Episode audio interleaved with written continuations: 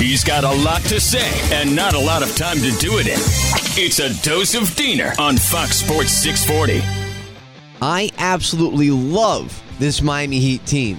Let me tell you why. It's not because they're 7-3 and one of the best teams in the NBA. It's not even because they're about to play the Lakers tonight in what I hope, what I anticipate to be an absolute beatdown upon LeBron's stupid head with his jerk teammates like Russell Westbrook and all these idiots who play for the Lakers. No, it's not even that. But regardless, I love this team because of the way that they come together in situations like we saw against Denver. So I hadn't been able to speak about this yet, and I thought, you know what? I got to get on this whole Nikola Jokic thing, him pushing Markieff Morris in the back and Morris going down, and really hard. One of the dirtiest plays you'll ever see. I mean, he pushes him from behind after the whistle. Whistle is blown. Now, granted, Markieff Morris jumped into Jokic, and now here's the thing, okay?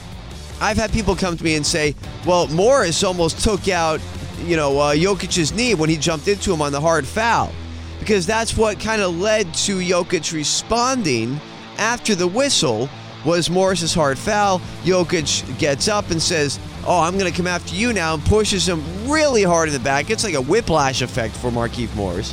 It's amazing how some people say they defend it.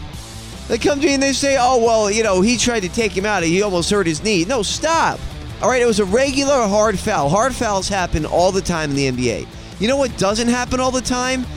Giant Serbian dudes coming up behind you and pushing you in the back on a cheap shot when you're not expecting it. That's not what happens all the time, okay? And then Jimmy Butler gets fined. I'm surprised the whole team didn't get fined because of the way that they responded, and I love this, and this, again, is one of the reasons why I love this team. They all went to the back toward the Nuggets locker room after that game and tried to get into the Nuggets locker room because they wanted to stick up for their guy. And there's a great picture circulating, which actually I retweeted last night on my Twitter, at SDiener86, and you can see it. It's the Heat trying to look into the Nuggets locker room, and Andy Ellisberg there, obviously one of the head guys for the Miami Heat in the front office, is blocking their way. I mean, it's just fantastic. This team is together, and something like that can help them come even closer. And screw Nikola Jokic and his stupid Serbian brothers. We ain't scared of you. I'll take Jimmy Butler and Udonis Haslam and the crew in any fight, in any day, over those clowns. So much to say, so much to say. He's got even more to say, and he'll do so on Twitter. Follow him at SDiener86. It's a Dose of Diener every weekday on Fox Sports 640.